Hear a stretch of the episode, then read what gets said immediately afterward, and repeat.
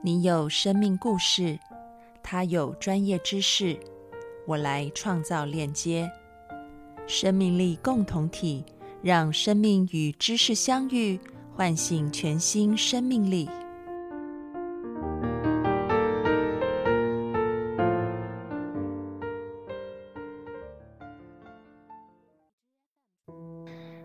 各位听众朋友，大家好，欢迎收听今天的节目。在今天的节目呢，我们要延续上一集的话题，我们要继续来跟梦工作，来跟梦对话。我们照样邀请到两位呃资深的心理师来到节目当中，一位是婚姻与家庭治疗师梁鸿儒先生，Hello，大家好。另外一位是荣格分析师朱慧玲博士，嗨，大家好。嗯，我们在上一集节目里面啊提到了很多，就是关于梦，我们要怎么样子记录，然后这个梦是不是一定要很明确的，现在就知道它是什么意思，还是我们可以给它一个承托，让它在我们之后的生命当中呈现。那么这一集呢，我们要来聊一聊，就是我相信每个人啊，在我们的人生当中都会碰到一些困境啊，那。在这个时候，梦境可以带给我们什么样子的一个启发或者是帮助？那我想这个话题应该是很多听众朋友都想要知道的。嗯，我不知道就是听众朋友们有没有过这样的一些经验呢？嗯，就上一集节目我们是聊到说，有一些梦可能是显得会有一些晦涩，或者让我们会觉得有些神秘，嗯，很好奇，很想要去知道答案的。就这些梦可能会引引发起来我们一种探索的，嗯，这样的一种动力。但是有另外一些梦，就它就好像是嗯，给我们心灵的一份礼物一样。就当你去拆开它，或者当你去惊艳到它的时候，嗯，就其实完全不需要一种答案或者解释，你就会觉得自己接受到了一种来自于无意识的力量。或者来自于这种智啊无意识的智慧，然后还有嗯这样的一种，呃可能很很强有力的这种治愈和整合的这样的一种力量在那里。所以我不知道大家是不是曾经有过这样的梦，就是它是不需要解释的，它的过程、它的意象、它的画面本身就是非常的有力量的。然后，通常情况下，其实，在嗯，在我自己的经验，还有我的嗯个案的工作当中，这种梦不是发生在一些人生很快乐或者很幸福、很美满的时候，就往往是发生在一个人可能处在一个很创伤或者说很低谷，嗯，或者说是一个他最艰难的时期，而这样的梦的发生就。嗯，就像是心灵是试图去鼓鼓励他，或者试图去啊整合，或者说是去啊，就是让他看到这样的一种自己的一种更大的、更完整的一种可能性。所以，就是我嗯，可能今天会讲到的、会分享到的，也是嗯，我自己在一个我所谓的比较黑暗的时期，就是有过一个梦，然后这个梦就是不需要解释的，嗯，而且。这个梦可能是我的我所记得的，我的心灵当中第一个梦到的一个曼陀罗的意象。嗯，就是可能呃小伙伴们或者听众们曾经呃了解过曼陀罗是什么，就是它是一种呃，比如说像是呃西藏的唐卡里面的坛城，它代表的就是一种整合或者说自信或者说神性的象征。然后，嗯，可能也有听众看过荣格的红书，或者说啊，了解过就是他的这种关于曼陀罗的过程。那呃，现在也有很多一些市面上的一些，就是比如说培训啊，是会说你通过画曼陀罗就能够获得一种力量的，就是它的确是蕴含一种力量。但是，就是这种曼陀罗可能啊，它是如何出现在你的心灵当中的呢？就像荣格他画出来的曼陀罗，他没有去照着一个图案画，或者说也没有刻意的去画，而是他就仅仅出现在他的心灵当中，而且就刚好是出现在他自己的这个最啊最艰难的时刻，就是和弗洛伊德 分道扬镳的时候。然后在我自己最艰难的那个时时刻，就是我也是梦到了一个曼陀罗，嗯，就是我们梦到一片森林在着火。而且那个火是四面八方的，就是有八个角落都在着火。然后，嗯，它是我，我就我就会觉得很很难去救这样的一一场火，就是似乎它已经是注定是一场灾难了。嗯，然后在这个时候，我就看到在那个森林的最中央，就又出现了一个湖，然后这个湖可能本身就在的，然后它就发出了一个蓝色的光，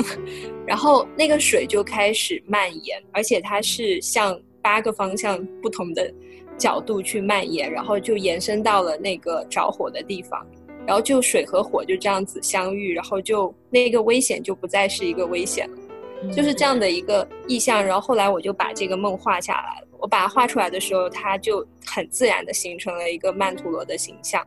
然后就是就是真的是我觉得是一份礼物，就是我没有去刻意的模仿或者说画任何的一个曼陀罗，但是它就出现在我的心灵当中，然后试图去整合或者说修复在那个时候的。可能在我的生命当中的那种好像不能被修复的一个火灾，然后我真的觉得这是一份我来自于我心灵的无意识的一种礼物，就是很感恩会有这样的梦发生。嗯，我也很感谢慧玲你来分享这个梦啊，就在听的过程当中，我自己都觉得被治愈了。嗯嗯，所以梁鸿儒要讲了吗？还是我讲？嗯，我还在想，就是。那个，因为就我觉得，我我我觉得慧玲你提出这个非常好，因为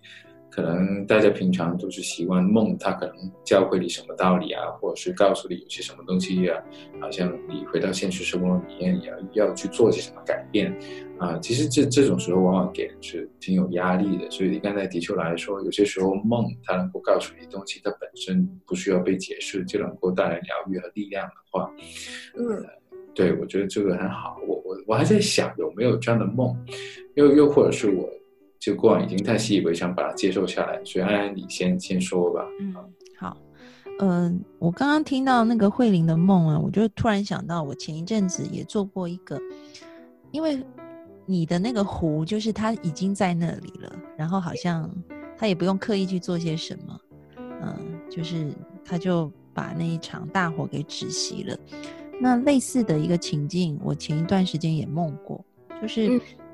嗯，有一个怎么讲呢？好像是像，嗯，是不是我们看以前那种古罗马或古希腊的场景，都会有一个大铁锤吊在一个架子上面，然后是用来打人的？我不知道怎么说那种 武器，就是就是好像那种竞技游戏会有的那种东西。就是一个一个大铁球，然后它是吊挂着的，然后我在梦里面就梦到那个很大的一个铁球，它就吊挂在一个嗯梁柱上面，然后那个铁球就不断的在很激烈的在摇动这样子，所以其实里面是没有任何人的，我就是看到那个铁球不断的在激烈的，好像钟摆这样子左右的晃动，所以你看的时候你会觉得很惊心动魄，是很可怕的，嗯。但是呢，我就看着那个铁球，然后我就在想说，嗯，就是当然这个是我呃醒过来以后，后来我发现是呃跟我目前的一些生活的一些对应跟解读。那我先不说那个后面的对应跟解读哈。那在那个梦境里面，那个铁球后来就嗯有一天上就有一道光下来。就是它很自然就这样柔柔的垂下来，然后就照在那个梁柱上，然后这个铁球就开始那个晃剧烈的晃动就停止了，它就开始就是你想钟摆左右左右摇动，然后它慢慢静止下来，其实它就是变成一个在正中的位置，它就停摆下来了，这梦就结束了。所以，但是其实对我来讲很治愈，对，很治愈，因为嗯。就是，呃，当然，就是这是我后来的一个解读，因为，呃，我自己有在上国学的课程嘛。那在国学课程里面，其实不断任何的经典都是告诉我们，最重要的就是要，当我们在行在道路上面偏离的时候，重点就是要调中，就是调整的调，中道的中，而这个这个中道是合乎自然的，它本来就是一个。很自然的事情，只是当我们人偏离了自然，我们就会歪斜。那这时候只要你觉察了，那你就是把你的歪斜，你不用调回来，你其实就是放松，它自动就会调中，它就会回来了。这样子，嗯，对，所以嗯，就是这个梦其实对应我当时的一个状况，是我意识是没有去觉察的，就是我可能很用力的在想要去做一些我在现实生活当中的事情的一些扭转，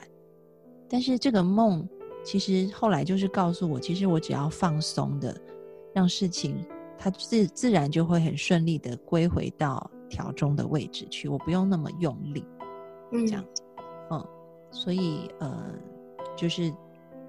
这个好像就是有点像对应你说的，就好像也像红儒讲的，就是我们可能很多梦是告诉我们要去做些什么，嗯。但是也许慧玲的梦或我的梦是告诉我们其实不用做些什么，是的，对，自然就是就是就会发生。就是那个那个疗愈的东西，它一直就本来就在我们里面，那个那个关乎自信的本心的东西，那个力量本来就在，只是我们一直好像想要去做一些事情，但其实其实是有一点在做无用功，我们只要回到那个自然的状态就好了。嗯嗯，嗯真的，那个安安你在讲这个这样的状态的时候，就会突然让我想起我我有些时候它不不是一次啊，多次出现在我梦境里面的一个场景。那我讲述的方法可能跟你们有点不太一样，我想先介绍一下我我对这个的理解的背景，我在讲一个梦。呃，我小的时候是在是在农村长大的，然后那种农村是真的是非常农村，就是你在自家的一个屋子里面，就是放眼望过去，只有你几个邻居和一大片的那个稻田，你甚至看不到什么电线杆啊，看不到什么高速公路啊，就是那个自然的环境是完全是无遮无挡的。我不知道你们有没有过这样的体验，嗯就是就是你你放眼望去，你看不到太多了一些人工的东西在，然后大雨的时候，它是完全就是淹没在一片朦胧当中，那个雨声它会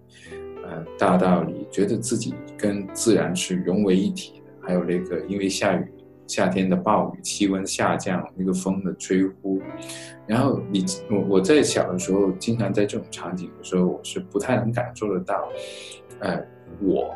和大自然之间的这种这种区分，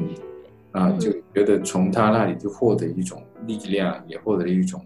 呃很无条件的一种一种一种支撑的感觉，他在给你一些东西。嗯那但呃，我我我在那个后面，我就那个长大了上学之后，我就越来越往非常国际化的大城市去。你看，我我去到呃广州，我去到香港，嗯啊，然后后来也也有去伦敦这样的一些地方，就我经常会有种感觉，就是当我太久的去身处在城市当中的时候，我是被这些人为、这些建筑也好，这些条条框框规矩也好，就就把我限制，有点窒息的。那有些时候我就会在在做一个梦，那个梦的本身很有趣，就是呃，我在一个四下无人的旷野里面。啊，我我也是那个没有穿衣服的，但因为没有别人嘛，所以也不存在任何那种，啊、羞愧的一种感觉。嗯就呃，我会感受到那个风吹呼过，然后就比较裸体的话，你身上会有些毛发，也会随着那风去飘扬，然后就会有种很舒服的感觉。然后金黄色的那个稻田，然后小河，然后这些都在风底下，它展现出一种一种一种律动的一种状态。然后我脚下就踩着一些呃草啊，或者是石头啊这样的地面，然后会有一些刺痛，但是又很真实。然后在那时候我就很想奔跑，然后就一路的往前跑，然后越跑越快，然后所有这些东西，它的气味、风，然后那些、呃、风中的一些有些树叶、杂草，然后就跟我擦身而过，然后最终我就、呃、模糊了那个。自己跟那个大自然的一个边界，好像跳起来一跃而起，就变成了那个呃天空中的一部分，啊，所有东西都在我身上穿过。这个梦有好几次，我做完之后，那天我起床，我就会觉得特别有精神。嗯，你刚刚讲的时候，我真的觉得好美哦。对呀、我都就觉得哇，你在描述一种艺术品吗？对，还有还有就是有有有有一些状态，我就感觉到我的心脏它在，它不是很快，而是很缓慢而有力的跳动，然后那个血液就带着一些自然的东西冲入到我每一个肌肉的细胞里面，都觉得很有力量。就我立刻，我那天睡起来，我精神就就抖擞了。啊，就整个感觉就很好，就我我甚至都都都没有把它要记录下来，或者是要把它画成个什么东西。就嗯当我我现在再回想一下那个梦，都会让我有这种感觉。啊，我觉得很有意思，就是我我我觉得这这是一个就就就像慧玲讲的，就不是一个需要去解释的梦，它本身能给我一点东西啊。对这个，我觉得我听你的那个梦啊，我就觉得我好有疗愈感哦。对啊，好美哦！嗯，我想到的就是红如那个长发飘飘在风中，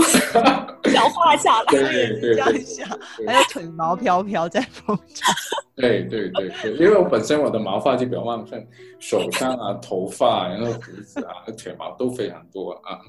所以就那种感觉是很棒。因为我我我是真实体验过，这个小孩有些时候你还很小的时候，也就你就就就我们游泳，我都我们都不穿衣服，就直接跳到那个水里面去游泳嘛，在农村里面啊，很小的时候就那种那种那种那种感觉。因为我觉得，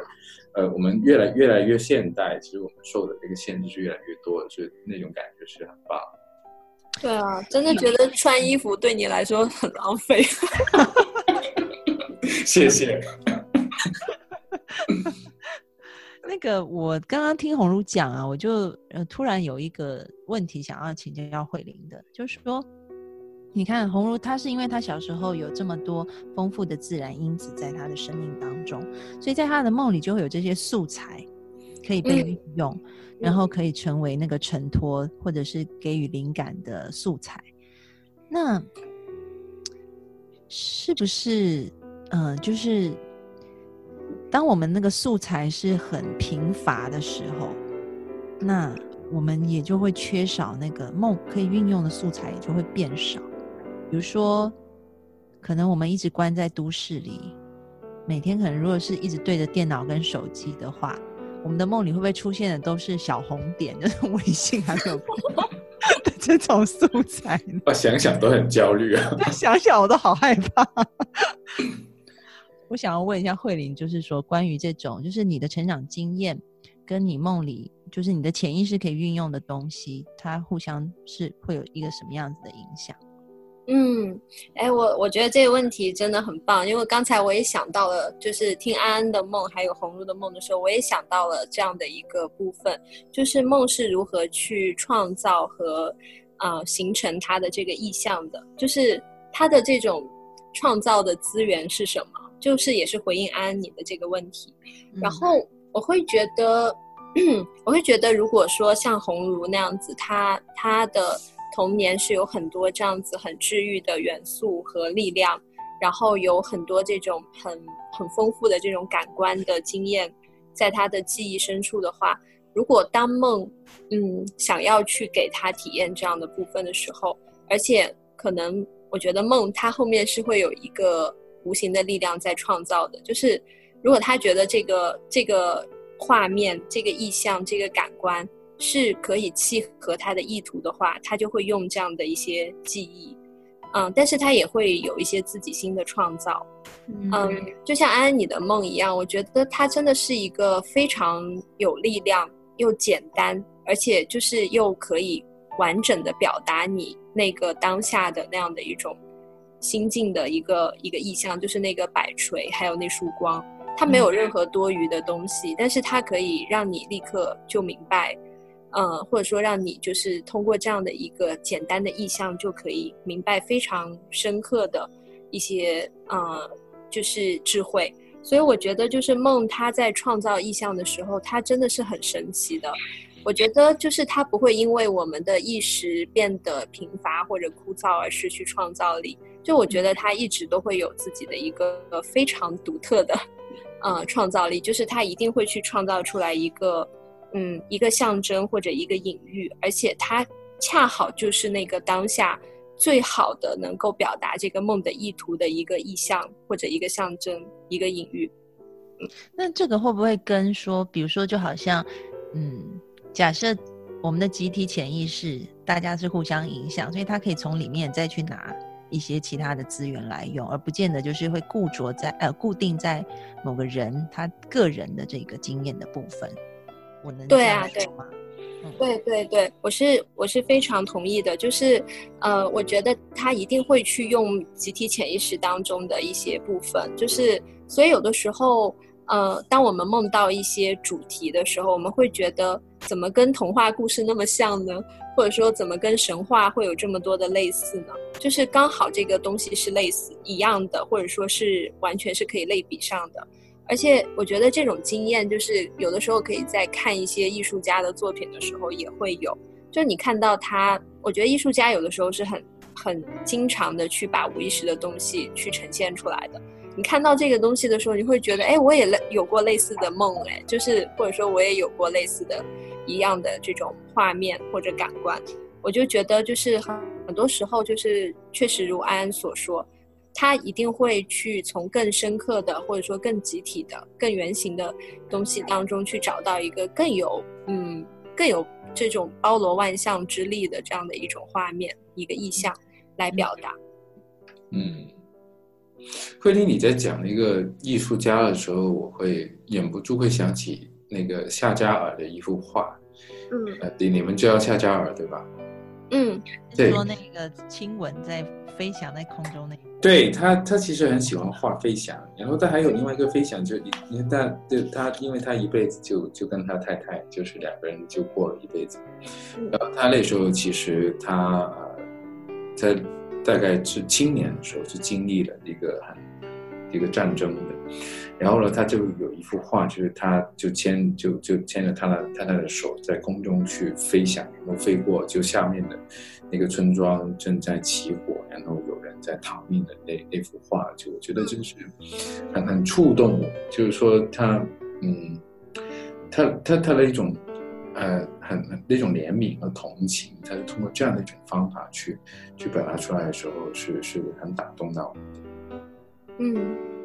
是的，就是在这样的一种嗯经验当中，我们就会感受到，就是人和人之间的心灵真的是有很深的这样的一种相互之间的连接和感应的。嗯，我有一个问题想要问慧玲，当然就是八卦啦。就是 跟我们今天要讨论这么自这么高级的 学术名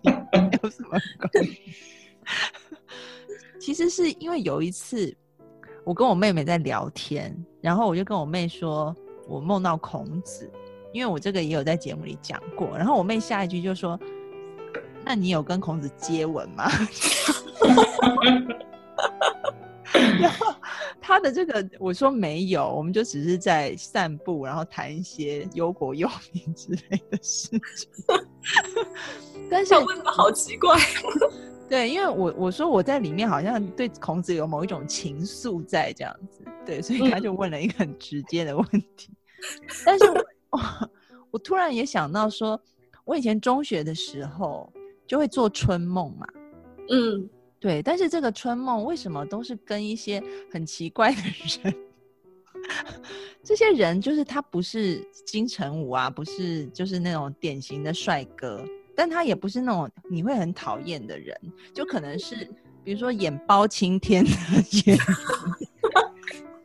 就是你想都想不出来为什么你会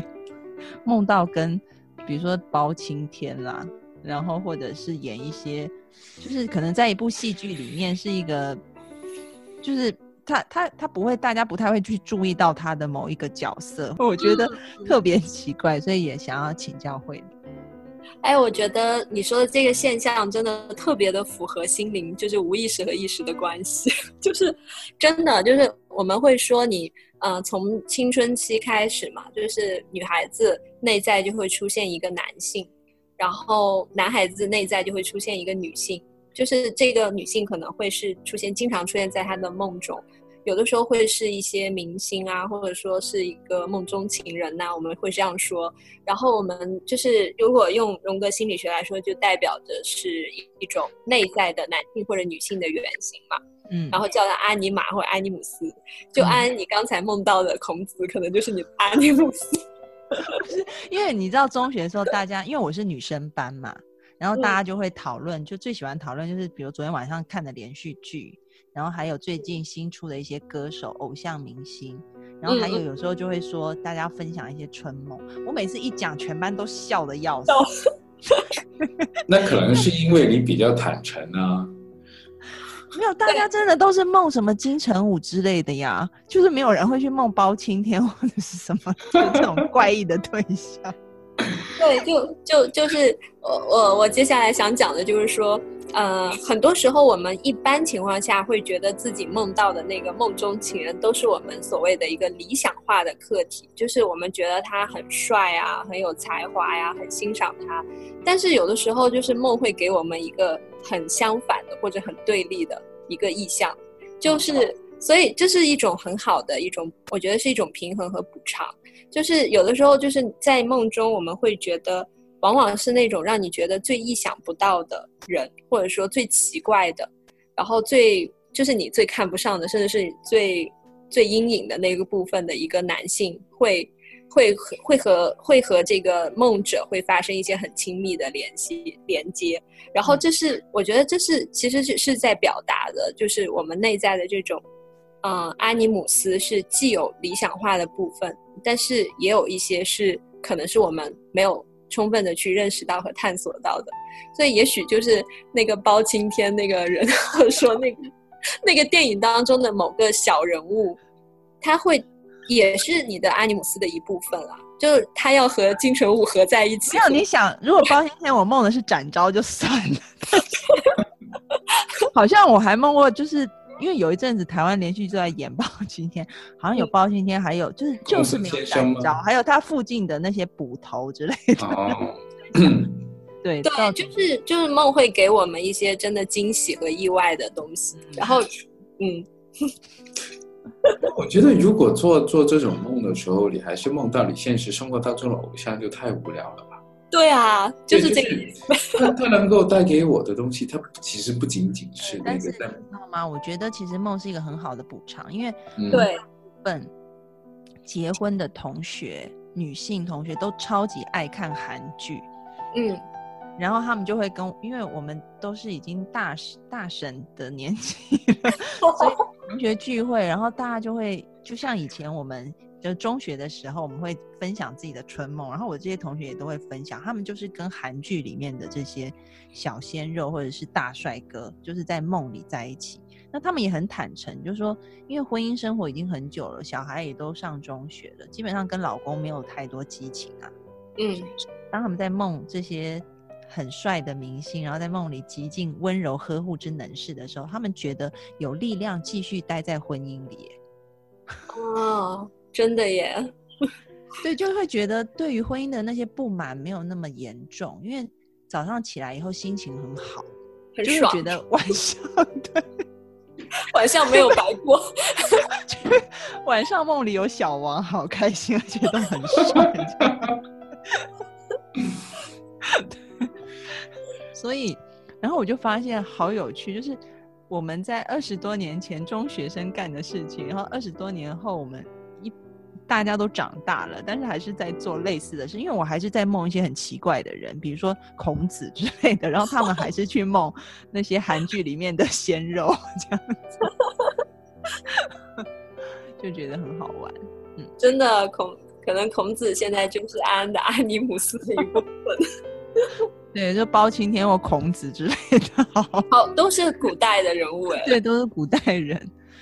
那嗯、呃今天其实这在我们第一集，嗯、在开始开启梦的讨论，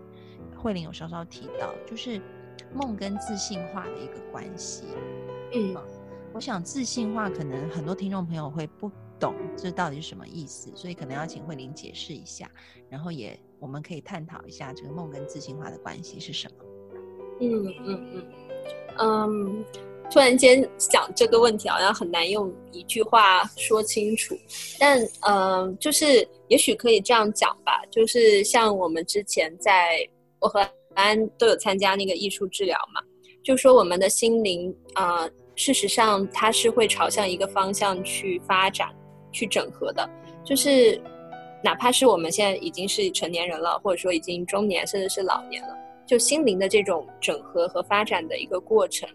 嗯，就像红茹讲到过的，这个过程是一直在持续的。那我们可能啊，就会把它就是形容为是这样的一个自信化，或者说一个个体化的过程。就是我们可以把它，也许简单的理解为一种成为他自己，或者成为他一个独特的一个个体的一个部分，成为他最完整的自己的一个部分。那这样的一个朝向这种完整性的一种运动。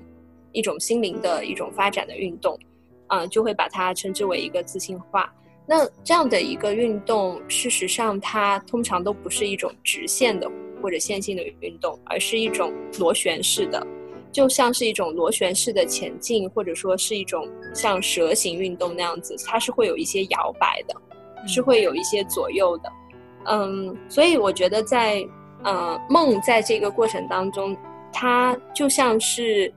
这个一个方向一样，或者说是一个指针一样，就是当我们的发展的过程在摇摆，或者说当这个过程是有一些波折的时候，它总是会试图去稍微修正我们对于这个摇摆或者说这个波折的一种态度，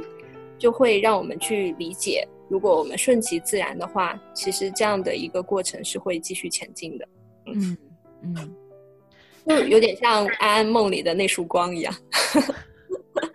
那你觉得这个我们在，因为我相信我们每一个人都在朝向自信化的这个过程呢，只是有些人可能意识得到，有些人没有意识到。对。那你觉得梦在这个当中可以给我们起到一个什么样的作用？嗯，我觉得它就是一种，嗯，一种很好的陪伴或者见证的作用。就它是以一种更有形的方式，或者说更视觉化，或者说更更让我们感受到的一种方式，是让我们理解到我们是在这个过程之中的。是是是，红茹呢？嗯，刚才那个慧玲在讲那个自信化的时候，你说到这个摇摆，呃。可能很多朋友会对于这种摇摆是感到恐慌，因为好像我们现在所接受的那个很多的教育啊，以及我们就特别喜欢的一些成功学的东西，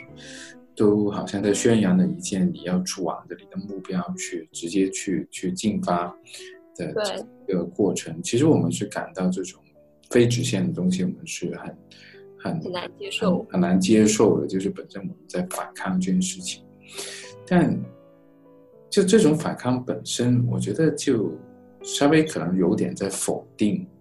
啊自己可能会变得独特的一一个一个一个状态。就因为我们男生在讨论梦中情人的时候，就后来我们都意意识到一件事情啊，如果你真的找到一个跟你想象中一模一样的伴侣的话，那是不是其实挺无聊的？嗯。就是你你你给你的生活给你的那个啊，就发展设立了很多目标啊，你当然了，你你能够去获得这种目标的时候，你会很高兴，但这一部分是跟你想象中是一样的，它远远不及你在这条路上的过程当中遇到这东西的那种出奇。不预意外的东西会带来更多的一种给你的启发和更让他去去明白你自己，因为很多时候我们的目标可能都是别人给的，我们实际是分不清楚。那我我理解慧玲你刚才讲的梦，它在这个过程当中，在我们摇摆、震荡的过程当中，其实它会给出一个好像相对又比较模糊，但反而是更坚定的一种东西啊，它在容纳着我们的这种。不确定，啊，就其实我我会觉得现实的生活里面，我们是被很多力量去拉扯的，你的人际关系，整个社会的一些舆舆论的导向，呃，又或者是呃，这个你身处的这个这个社会环境的一些特定的一些设置啊、问题啊、环境，这都会都影响到你。但反而当你回到梦中的时候，他会用一种更直观的方式去呈现出来，让你体现到他对你的影响。那这时候，在我看来是能够更更能够帮我去明白，啊，我的处境，啊，就这这种就已经是有一种稳定的作用在的，啊，就我是这么看。哎，我觉得你们讲的真的很棒。然后回应一下刚刚红如说的，就是说这个这种不确定感，然后梦好像提供了一个空间可以去容纳这些，但其实。这件事又是确定的，是的。我又我要举一个例子，真的很妙，也是梦里来的。因为我最近都有那个，我就说我会画画嘛，然后我记得我我我这一段我有拍下来，然后我觉得非常呼应红刚刚讲的东西。就有一天晚上，就是我是嗯，有时候我会带着问题去睡觉，因为我知道梦里梦会教我。就是梦是我很好的一个老师嘛，所以比如说，可能我晚上睡觉前，我会发出一些问题，我不明白的事情。然后我记得那一天，就是我发出的问题是，就是我呃，我生活上遇到一些我觉得很难以嗯接受的事情吧。然后我那几天就对生命有一点怨怼，就觉得为什么我的 命运多舛这样子。嗯，所以就睡前我就发了一个问题，我就说为什么，嗯，我的命运是这样呢？啊，就外人可能看起来很不错，但其实就是如果熟悉我的听众朋友也可以，我有很多生命故事在广播里分享，你们也知道，就是也有很多听众朋友会写信给我说，哎，原来你发生过很多事情啊。啊，就是也不容易这样子。那可能我前一阵子有一些事情让我会有一点点。就是在想这个，有一点点小抱怨，然后我就带着这个小抱怨去睡觉了，带着疑问去睡觉了。然后接下来我就做，就快要靠近早上的时候，我就做了一个梦。这个梦真的很有趣，就是，嗯，我梦到我要去投胎，就是我在我在我要去投胎，你知道吗？然后我是站在一个非常大型的。电脑前面，然后那个电脑就屏幕，就好像我们在看那种什么，比如说苹果发布会，它不是会有那种很大的屏幕，然后在就在这个舞台上面那么大的屏幕，对吧？对对，就是会画出说苹果的那个呃，它的它的 UI 是怎么做的那一种，就是对，就是有一个很大的屏幕，上面有很多的城市，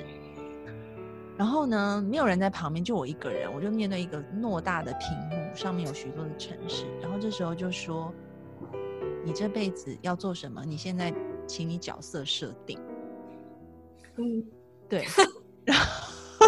设定完，我就要去投这个胎了，你知道吗？然后我就在那个屏幕前面，我就在想说，OK，我要做什么？哈。然后那时候我就在想说，嗯，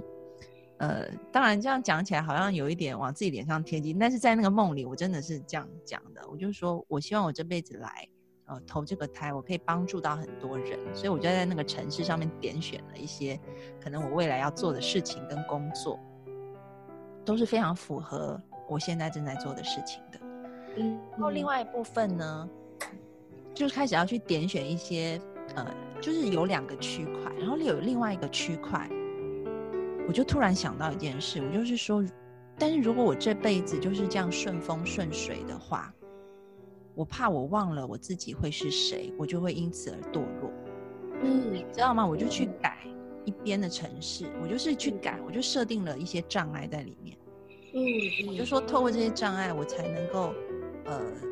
记住我自己是谁，然后我不会堕落。因为其实，在呃，就是当然，这是我醒过来以后我自己的解读。像圣经里面，他就有一句话嘛，就说：“呃，我希望上帝不要让我太富有，免得我忘了你；也不要让我太贫穷，免得我就是亵渎了你这样。所以其实他是要就是是处在某一种中间值的。所以我就去调整我那个生命顺利的程度我就在那里调调我的城市。然后调完以后我就这样看一看嗯我觉得很满意然后我就去投胎。然后所以你知道我醒过来以后我就坐在床上坐了很久。我就在想说，有什么好抱怨的？我自己选的，自己选的对吧？自己给自己使了一些绊。对。对，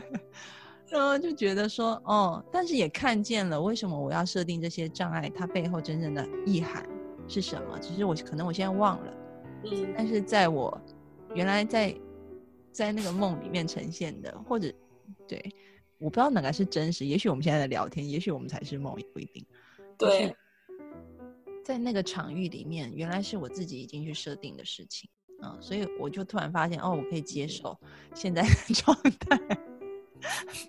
所以刚刚红如说那个梦，好像对于我们呃自信化的过程里面，可以去包含那个不确定感。但是我同时说，这种不确定感又同时是被确定的，这就是我的一个意思。所以真的很有趣，我觉得关于梦的讨论，对啊，好有趣，非常有趣。